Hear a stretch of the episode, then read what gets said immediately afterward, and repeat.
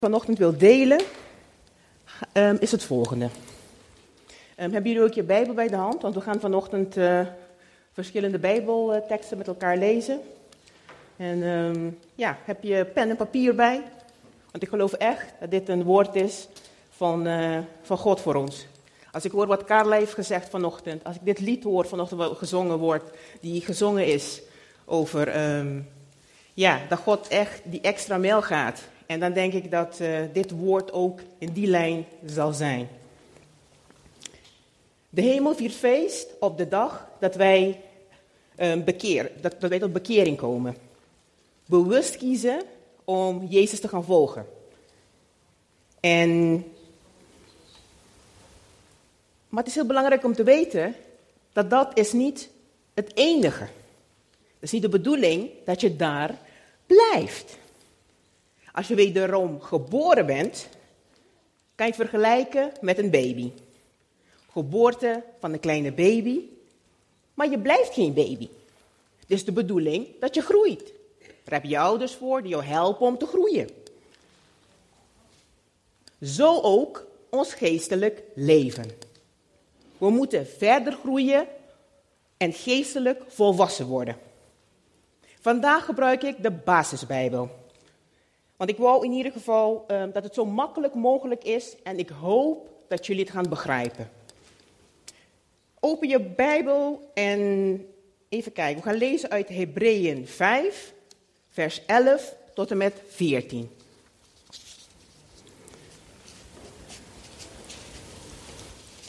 Yes? Het woord zegt, ik zou hier eigenlijk nog veel meer over willen vertellen maar het is moeilijk aan jullie uit te leggen.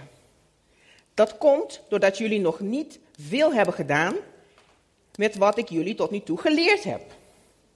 Jullie geloven al een hele tijd. Jullie hadden al lang andere mensen les moeten kunnen geven over het geloof. Maar dat kunnen jullie niet. Jullie hebben zelf nog les nodig in de eerste eenvoudige dingen van het woord van God. Wat dat betreft lijken jullie op baby's. Baby's die nog melk nodig hebben en nog, vastvoedsel kunnen, nog geen vastvoedsel kunnen eten. En vers 13. Mensen die nog van geestelijke melk leven, zien het verschil niet tussen goed en verkeerd onderwijs. Ze zijn baby's in het geloof.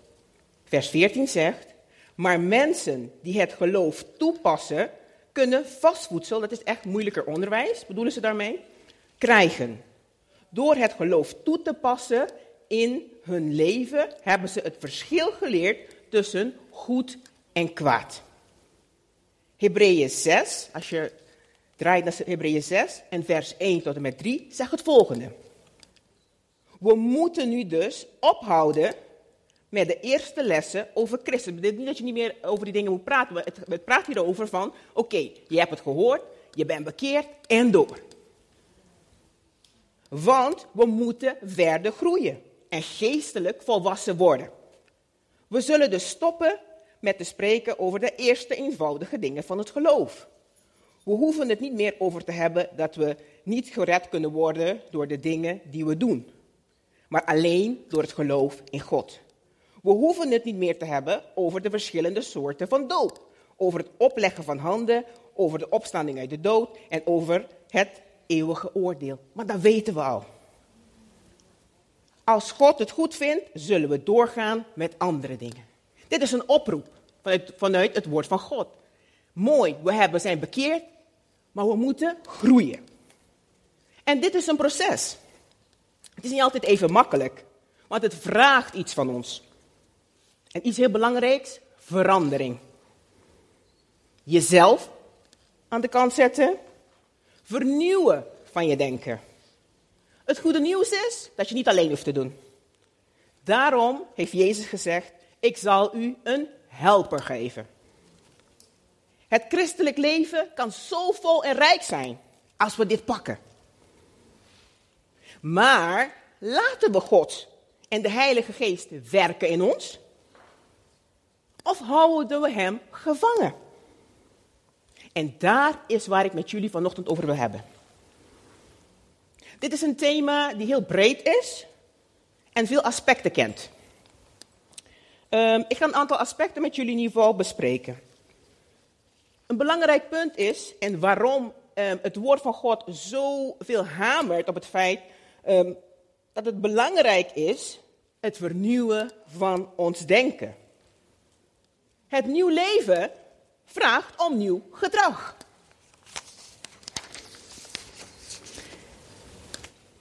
Lees, we gaan even lezen, Efeziërs 4, vers 20 tot en met 24. Wat zegt het woord?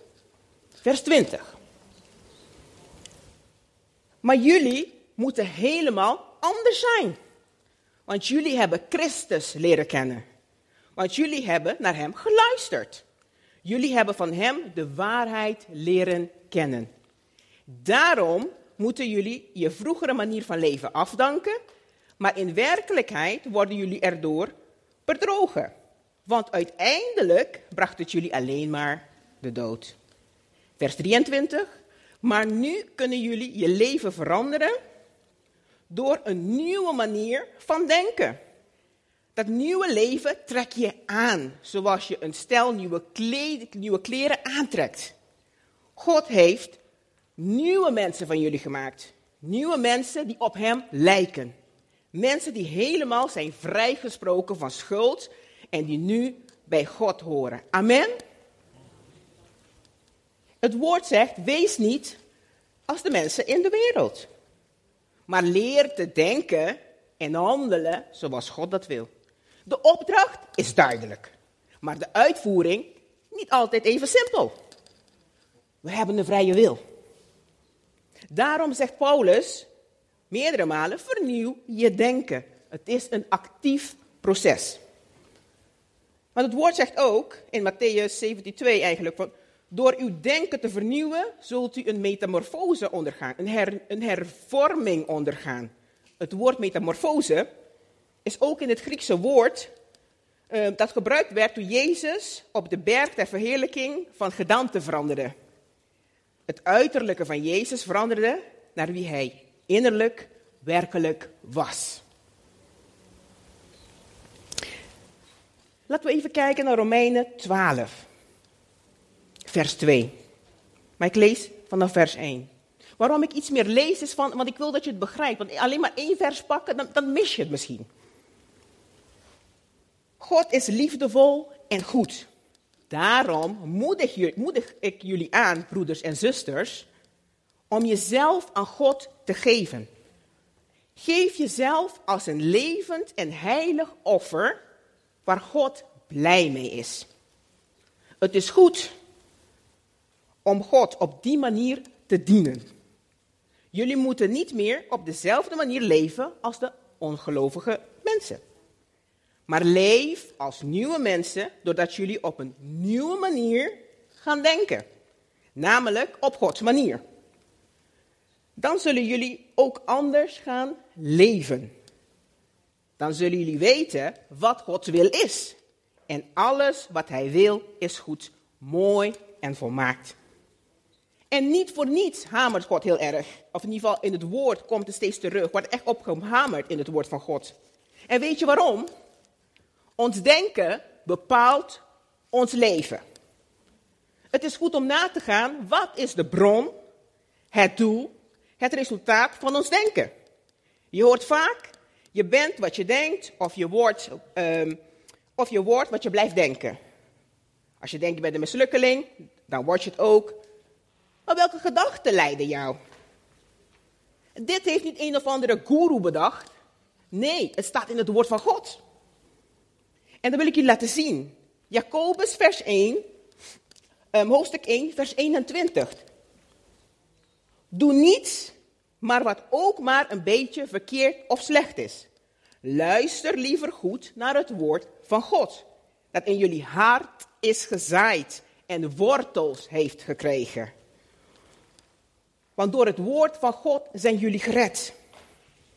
En vers 22 zegt, luister niet alleen naar het woord, maar doe het ook. Als je alleen luistert en niets mee doet, hou je jezelf voor de gek.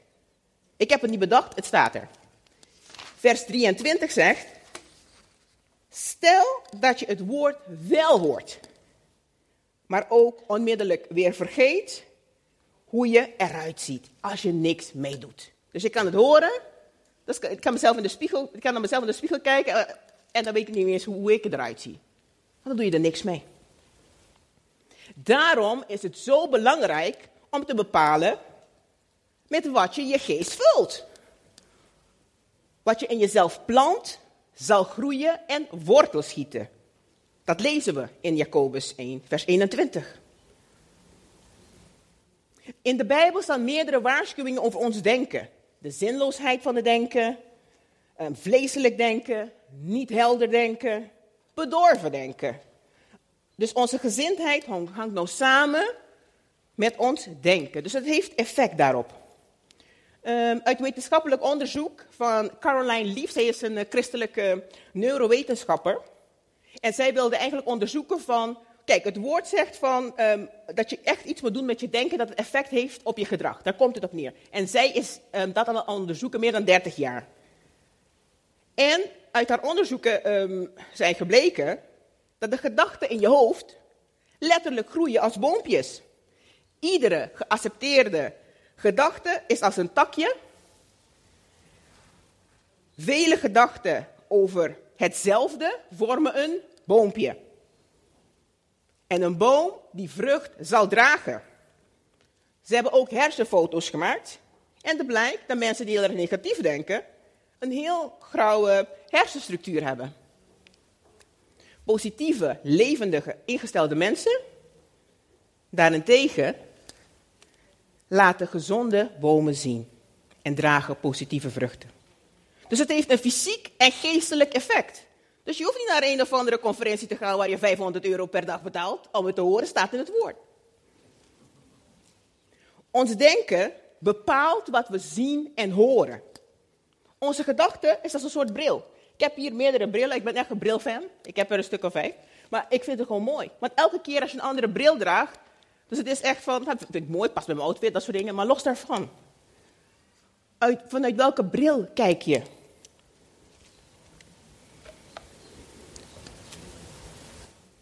Een boswachter, die ziet veel meer in het bos dan als wij een, een boswandeling gaan doen.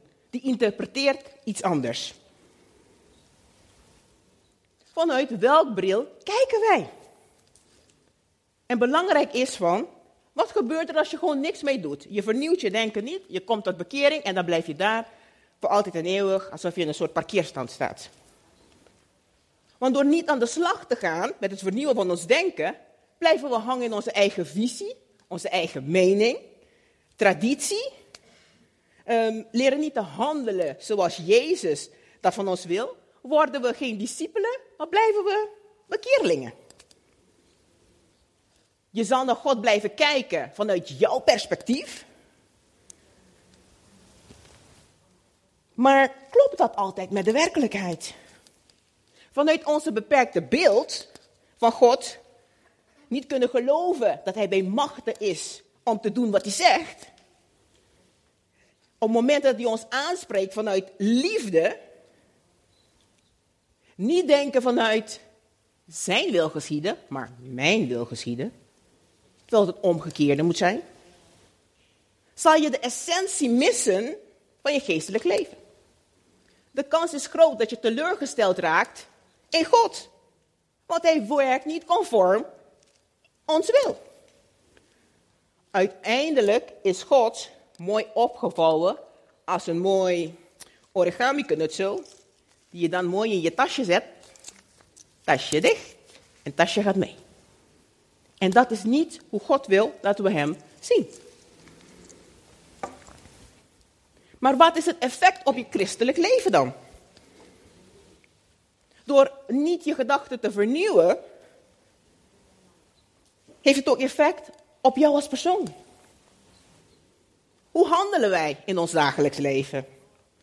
Het woord zegt aan onze vruchten zullen ze zien dat wij kinderen God zijn.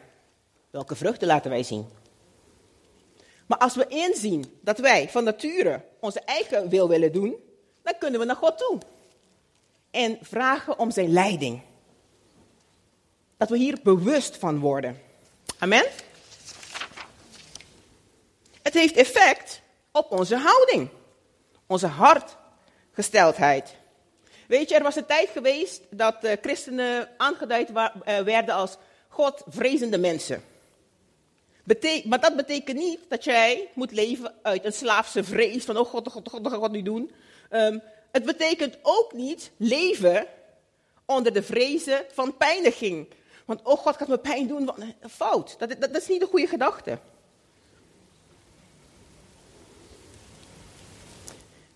In het woord van God zien we ook dat Jezus echt een, Jezus gewoon Godvrezend is. Kijk de houding van Jezus, hoe hij dingen deed. Vanuit liefde.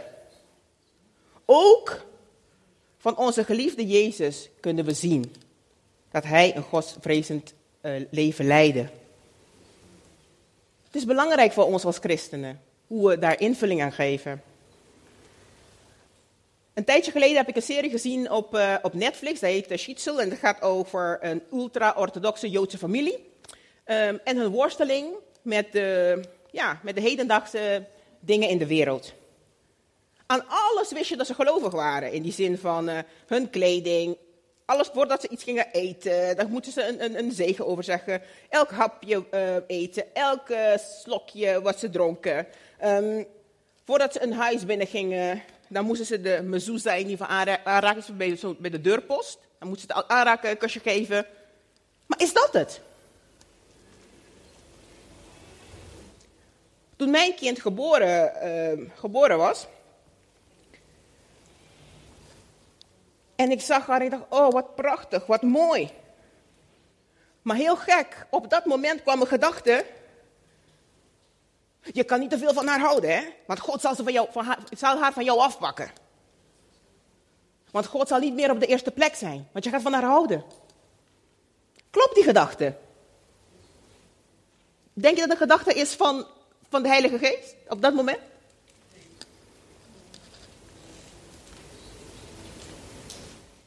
Want het woord van God zegt wel: wie vader of moeder lief heeft boven mij, is mij niet waardig. Of wie zoon of dochter lief heeft boven mij, is mij niet waardig. Maar dit klopt niet met wat er staat. Er staat niet hou niet van je kind. Dat staat er helemaal niet bij. Het heeft invloed op onze toewijding. En toewijding betekent um, ja, dat je je volledig overgeeft en inzet om iets te doen. Laten we kijken naar Romeinen 12, vers 1. God is liefdevol en goed. Daarom moedig ik jullie aan, broeders en zusters, om jezelf aan God te geven. Geef jezelf als een levend en heilig offer waar God blij mee is. Het is goed om God op die manier te dienen. Christen zijn bestaat uit bepaalde dingen die je moet doen. Um, niet, alleen, oh, niet alleen uit wat je moet doen, maar een manier hoe je alles moet doen.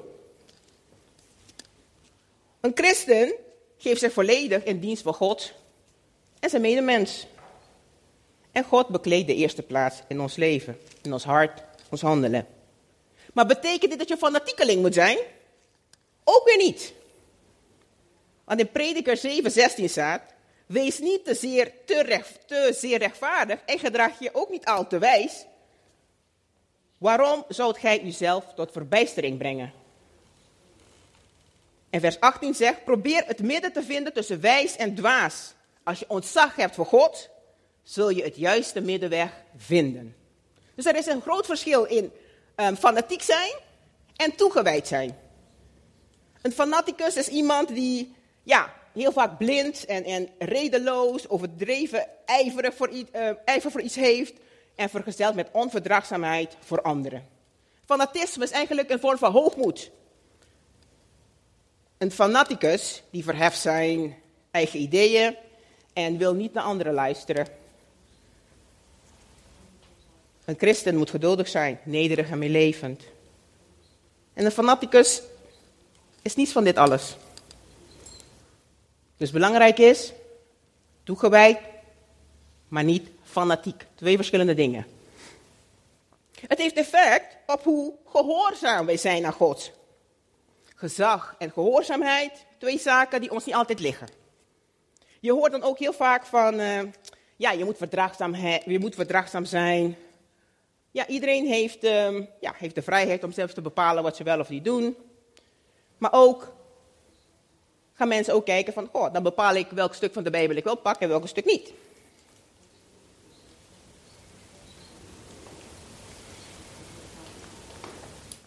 God wil dat wij onvoorwaardelijk aan zijn woord houden.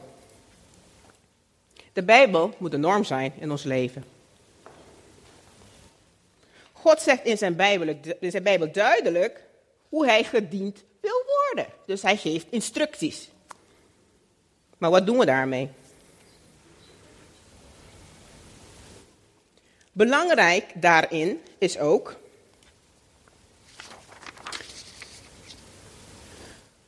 wanneer God gehoorzaamheid van ons vraagt, is het ook verleidelijk om de, om, om de regels van God aan te vullen met je eigen ideeën, je eigen voorschriften.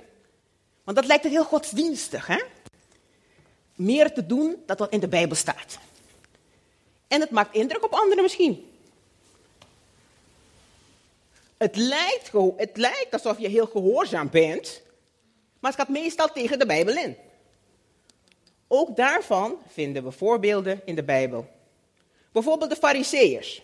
Was een, een mooi voorbeeld van. Om, om het nog nauwkeuriger te doen en te doen wat, wat God van ons wil, dan zal ik nog extra dingen bedenken.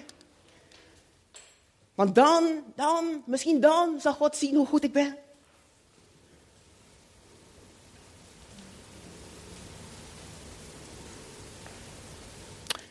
Een voorbeeld die van bij de fariseeërs was bijvoorbeeld geld geven aan de tempel. Bijvoorbeeld, de Bijbel zegt ook van, eigenlijk, uh, de kinderen hun bejaarde ouders uh, moesten ondersteunen. Toen gaven de fariseeërs liever hun geld aan de tempel, want dan konden er anderen zien hoeveel geld ze gaven, hoe goed ze waren en, en wat ze deden. En weet je wat het is? Deze zelfbedachte regels, die, gingen gewoon dwars te, um, tegen het gebod van God in. Eert uw vader en uw moeder. Want dat is het gebod van God, dat zegt hij ook. En dan zegt het woord in Matthäus 15, 6. Zo onkracht u het woord van God uit eerbied voor eigen traditie. Belangrijk om te kijken hoe het zit met ons denken. Hoe denken we nou? Op andere plaatsen in de Bijbel komen we, mensen, uh, komen we mensen tegen die ook eigen voorschriften aan de Bijbel willen toevoegen. Regels over eten en drinken, verbieden van huwelijken. De Bijbel noemt dit eigenwijze godsdienst. De apostel Paulus wijst ons erop dat zelfbedachte regels geen waarde hebben en alleen eigen verlangens bevredigen. Dat moet allemaal voor wijsheid doorgaan, maar het is, het, het is eigenlijk een zelfbedachte godsdienst. Zelfvernedering en verachting van het lichaam. Dus dat heeft geen enkele waarde. Dan maar eigen bevrediging. Belangrijk als iemand je van alles ook kon vertellen, zorg dat je weet wat in het woord staat. Ook wat ik hier vertel, zorg dat je weet wat in het woord staat. Ik kan me voorstellen, als je allemaal hoort, dan denk je zo, je bent negatief vandaag. Zo, dat klinkt als poe, zwaar. Maar weet je, wat, weet je wat? We hebben gewoon een goede God. Maar wat kan je doen? Belangrijk is, leer je helper kennen. Wie is onze helper? Amen. In Johannes 14, vers 16 tot en met 17 staat. En ik zal aan de Vader een andere helper voor jullie vragen. Ik zal voor eeuwig, die voor eeuwig bij jullie zal blijven. Hij is de geest van waarheid. De mensen die niet in mij geloven, kunnen hem niet ontvangen. Want ze zien hem niet en kennen hem niet. Maar jullie kennen hem. Want hij blijft in jullie en hij zal in jullie zijn. God wil niet dat we een oppervlakkige relatie met hem hebben, maar een levensstijl van de geest. Het klinkt nu zo overgeestelijk. Maar het is heel simpel. Waar het om draait is een leven waar je de Heilige Geest vraagt om jou te helpen om te leven zoals God dat wil. En heel vaak struikelen wij omdat we blijven hangen in het oude leven. Omdat we onze helper niet kennen. Niet bewust zijn van de Heilige Geest die in ons woont. God wil dat we onze aandacht richten ook op de Heilige Geest, zodat we niet meer in onze eigen kunnen functioneren. De hele dag functioneren wij in onze eigen kunnen. Elke reactie, reflectie laat zien of we wel of niet leunen op de Heilige Geest in ons leven. Het is een samenwerking tussen jou en de Heilige Geest. Dat bepaalt hoe de uitkomst aan de buitenkant zal zijn. Dus je gedrag, je handelen. Je kan door zoveel dingen heen gaan, maar het heeft nog steeds niks te maken met hoe jouw relatie is met de Heilige Geest. Heb ik genoeg gebeden? Um, waarom is mijn leven zo? Heb ik nou extra 20 miljoen uh, gegeven deze maand? Want dan uh, gaat God me zien. Heeft niks mee te maken. Dus mijn gedrag is een reflectie van mijn relatie met de geest. Psalm 34, vers 20 zegt, en dat is wat ik jullie wil dat jullie gaan begrijpen, is iemand die leeft zoals hij het wil, maakt heel veel moeilijkheden mee.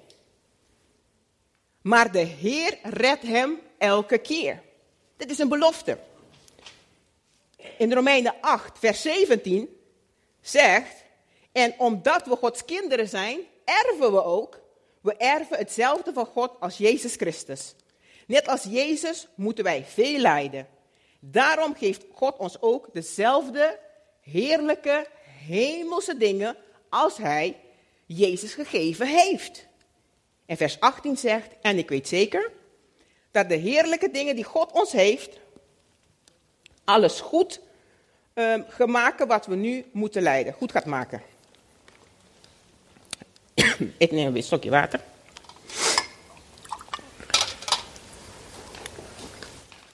En in Romeinen 5, vers 1 tot en met 5, zegt. Ik wil dat je begrijpt wat het woord zegt hierin. En nu we door ons geloof zijn vrijgesproken van schuld, hebben we vrede met God. Die vrede hebben we te danken aan onze Heer Jezus. Door wat Hij voor ons heeft gedaan. We kunnen door ons geloof nu ook genieten van Gods liefdevolle goedheid voor ons. En door Hem kunnen we altijd blij zijn. Want we weten dat we straks zijn heerlijke aanwezigheid mogen leven. In vers 3. Maar het is niet de enige. Wij zijn ook blij als we het moeilijk hebben. Want door moeilijkheden leren wij om vol te houden.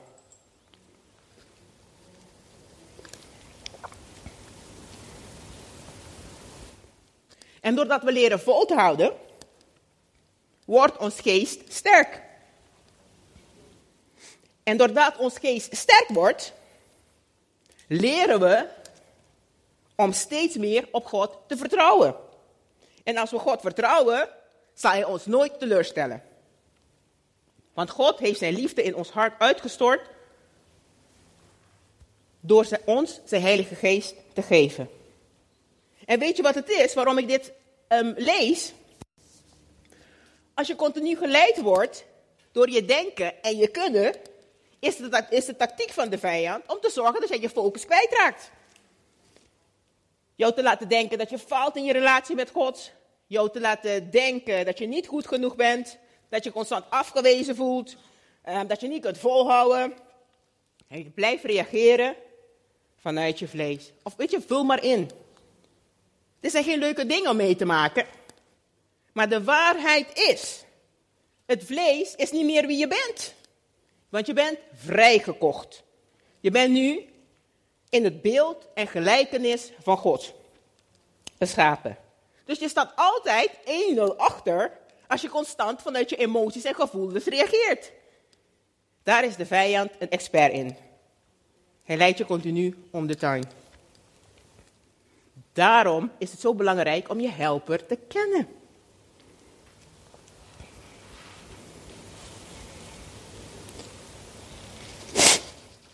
Efeziërs 3, vers 16 tot en met 21 zegt.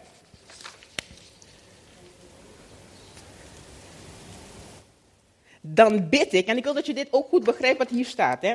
Dan bid ik dat hij de rijkdom van zijn hemelse macht en majesteit jullie geest met zijn kracht zal vullen.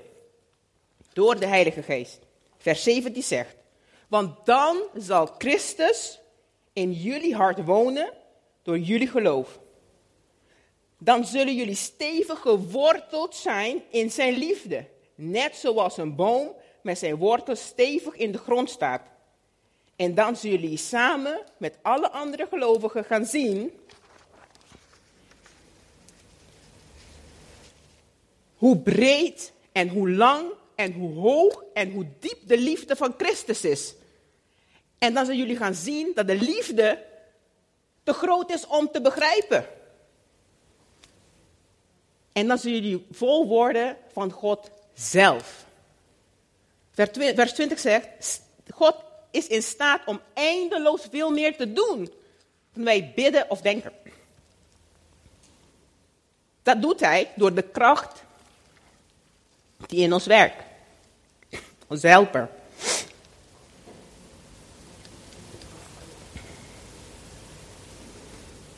Amen. Ik krijg gewoon een kriebelhoest de hele tijd. Een droge keel.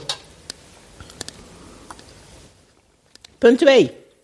Lees zijn woord. Want we hebben niet over wat je kan doen. Dus belangrijk, leer je helper kennen.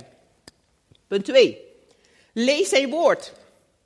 Lees, mediteer, vul jezelf met zijn woord. We hadden het ook net gehoord bij Jacobus 1, vers 21. Hoe belangrijk het is met wat je je geest vult. Schrijf je mooiste Bijbelversen op. De beloftes. Net zo lang zodat je het gelooft. Want wat je, wat je gelooft, is wat er gebeuren zal. Amen? Gebed. Punt 3.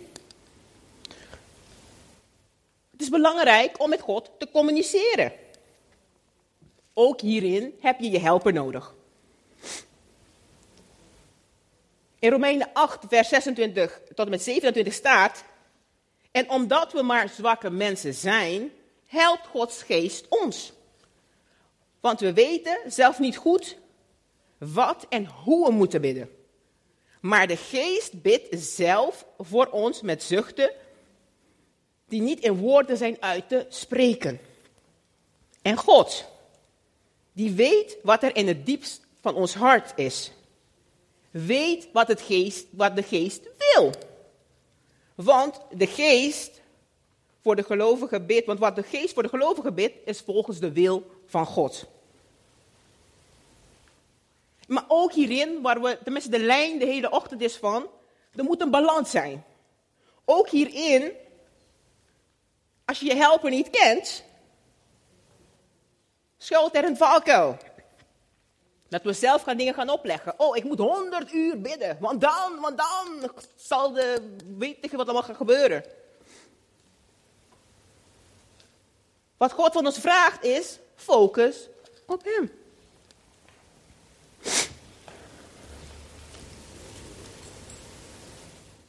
Dus het is belangrijk om, om ja, echt in contact te zijn met die helper die God ons gegeven heeft. We hebben een nieuwe natuur ontvangen, dat weten we. We zijn wedergeboren. God wil dat we verder groeien. Dat hebben we ook eh, vastgesteld, dat hebben we ook gelezen in de verschillende versen. Maar we hebben nog steeds onze eigen wil. Die ook invloed heeft op hoe wij denken en wat wij doen. Dus het is belangrijk dat we leren hoe wij een nauwe gemeenschap kunnen hebben met de geest en met God. Belangrijk is ook hierin, als het gaat om het bidden, geloof, ongeloof en twijfel. Dit betekent niet, zoals heel veel mensen dat zeggen of beweren, van, uh, hoe heet dat? Dat omdat we naar God komen met de overtuiging dat Hij al onze verzoeken zal inwilligen, Hij op een, of andere manier is verplicht alles te doen wat we zeggen. Wat we zeggen, terwijl het woord zegt, naar Zijn, wat was het ook weer? Naar Zijn wil. Gebed zonder twijfel betekent heel simpel in het vaste geloof en begrip van Gods karakter, natuur en zijn motieven. Het woord zegt ook van als wij geen geloof hebben, kunnen we God onmogelijk blij maken.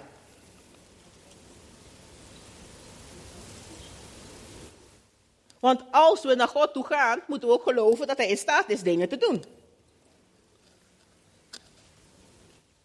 En weten dat Hij naar ons kijkt, ons helpt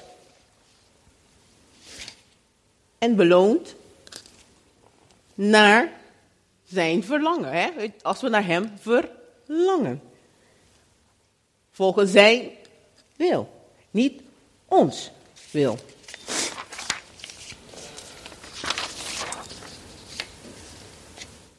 Weet je, want als we in gebed komen, maar twijfelen aan zijn karakter, aan zijn grootheid, aan zijn goedheid, dan beleden we hem.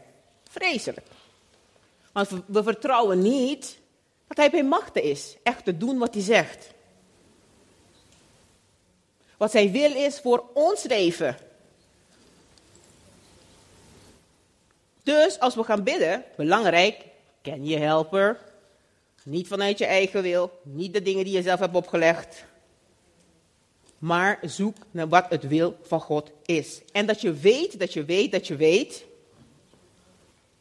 Wat de uitkomst ook mag zijn, dat het de best mogelijke scenario zal zijn. Want het is naar de wil van God. En we zijn er bijna. Jacobus 1, vers, vers 5 tot en met 8. Als je daar naar, uh, als je die Bijbelvers even bijpakt. En dit is belangrijk. En als je een keer niet weet wat je moet doen, mag je God altijd om wijsheid vragen. God geeft die altijd zonder boos te zijn dat je het niet weet. Maar je moet wel vol geloof ombidden, zonder twijfel. Maar die twijfel betekent ook zonder verdeeld te zijn. Dus zonder twijfel of je Gods antwoord wel of niet wil gehoorzamen. Als je eigenlijk zijn oplossing niet wil, maar liever je eigen oplossing, dan ben je verdeeld. Daarom is het zo belangrijk om ons denken te vernieuwen. Zodat we kunnen begrijpen wat God bedoelt, wat God van ons wil. En hem niet gevangen houden door hem te kneden. In hoe wij denken dat hij zou moeten zijn. En zodat het past in ons eigen wereldje. Tot slot. God wil dat wij verder groeien. We zijn begonnen met, we zijn begeerd. God wil dat wij verder groeien. Volwassen christenen worden. Dat we hem leren kennen voor wie hij is. Dat we keuzes maken conform zijn wil. Geleid door de Heilige Geest. Dat we zijn instructies volgen. Er zijn momenten dat het moeilijk zal zijn. En dan vermaant God ons. Uit liefde. Want hij wil het beste voor ons. Ik vermaan mijn kind ook als ik denk van, hé, hey, um, maar uit liefde. Want ik wil dat het goed gaat. Hij wil dat wij een leven leiden van overwinning. Hem niet gevangen houden door onze eigen ideeën, visies. En dat we een metamorfose ondergaan van ons denken. Zodat we begrijpen dat we vrijgekocht zijn doordat Jezus voor ons gestorven is. Want het gaat om bewustwording. Dat we bewust zijn van wat God wil van ons. En niet meer ons laten leiden door wat wij willen. En dat is lastig. Dat is echt lastig. Ik weet het. Ik heb er af en toe best wel moeite mee. Want ik ben juist iemand, ik wil alles snel, snel, snel. En ik wil het nu en het moet gaan zoals ik het wil. Maar daarin is het zo belangrijk dat we weten dat Gods wil voor ons, zijn plan voor ons, het beste is. Want het woord zegt duidelijk, mijn plan met jullie staat vast. In Jeremia 29, vers 11. Mijn plan voor jullie staat vast, spreekt de Heer.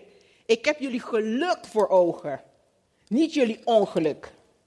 Ik zal jullie een, een hoopvolle toekomst geven. Maar als we niet weten wat in het woord staat, als we niet weten wie onze helper is, als we niet weten hoe het in elkaar zit, komt de vijand elke keer ons aanvallen, want daar is waar hij ons aanvalt.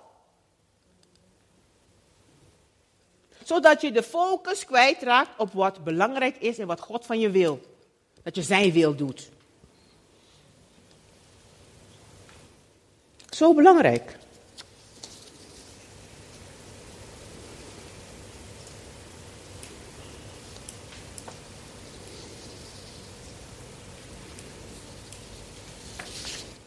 We hebben een goede God. En dat moeten we niet vergeten. En hoe dit woord nu bij jou aankomt. Voel je oordeel? Voel je ergens onrust? Voel je ergens iets? Dat is de geest die tot jou spreekt. Dat zijn de dingen die God denkt van, mm. dus het is aan jou om te kijken, hé, hey, wat hoor ik nou? Via welke bril ben ik aan het kijken? Wat hoor ik? En welke snaar raakt het? En dan is weer aan ons om weer terug te gaan naar de Heilige Geest.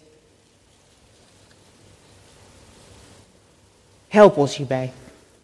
En dan weet je, een belangrijk, ook iets belangrijks is van Heer, bedankt dat u ons aanspreekt. Zodat we gefocust hebben. Want u hebt ons zo lief dat u wil dat wij vooruit gaan. En niet blijven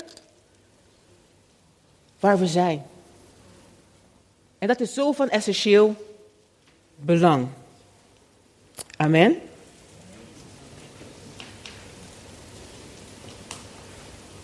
Dank u, Heer.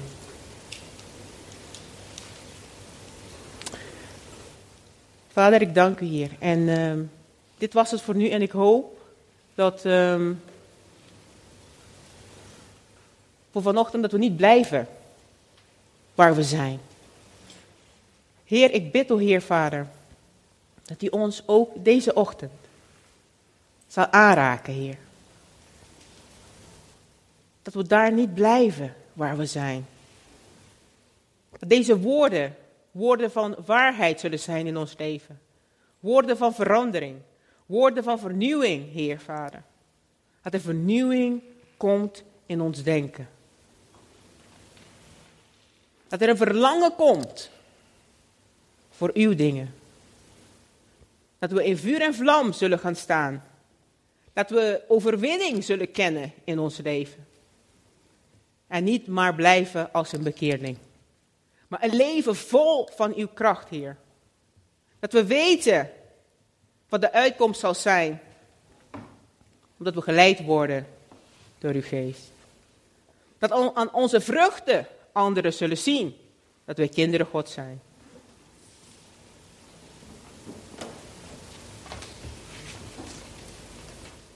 En dat ons leven een getuigenis mag zijn van wie u bent. In Jezus' naam. Amen.